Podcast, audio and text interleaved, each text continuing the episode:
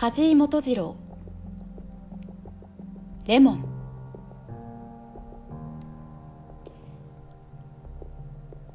得体の知れない不吉な塊が私の心を始終押さえつけていた。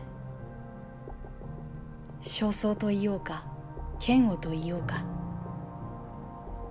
酒を飲んだ後に二日酔いがあるように酒を毎日飲んでいると二日酔いに相当した時期がやってくる。それが来たのだ。これはちょっといけなかった。結果した配線語りや神経衰弱がいけないのではない。また背を焼くような借金などがいけないのではない。いけないのはその不吉な塊だ。以前私を喜ばせたどんな美しい音楽もどんな美しい詩の一節も辛抱がならなくなった。蓄音機を聞かせてもらいにわざわざ出かけていっても最初の23小節で不意に立ち上がってしまいたくなる。何かが私をいたたまらずさせるのだ。それで始終私は町から町を浮浪し続けていた。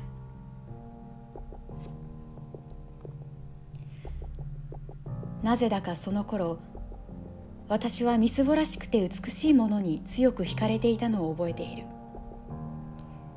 風景にしても壊れかかった町だとかその町にしてもよそよそしい表通りよりどこか親しみのある汚い洗濯物が干してあったりガラクタが転がしてあったりむさ苦しい部屋が覗いていたりする裏通りが好きであった。雨や風が蝕んでやがて土に帰ってしまうといったような趣のある町で土塀が崩れていたり家並みが傾きかかっていたり威勢のいいのは植物だけで時とするとびっくりさせるようなひまわりがあったりカンナが咲いていたりする。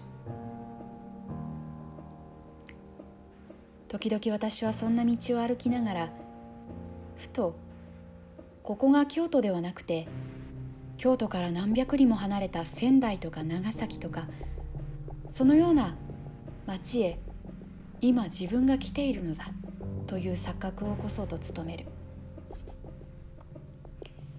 私はできることなら京都から逃げ出して誰一人知らないような町へ行ってしまいたかった。第一に安静。がらんとした旅館の一室。正常な布団。匂いのいい蚊帳とのりのよく効いた浴衣。そこで一月ほど何も思わず横になりたい。願わくはここがいつの間にかその町になっているのだったら。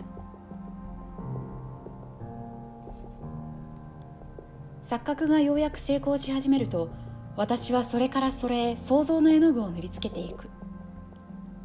何のことはない。私の錯覚と壊れかかった町との二重写しである。そして私はその中に現実の私自身を見失うのを楽しんだ。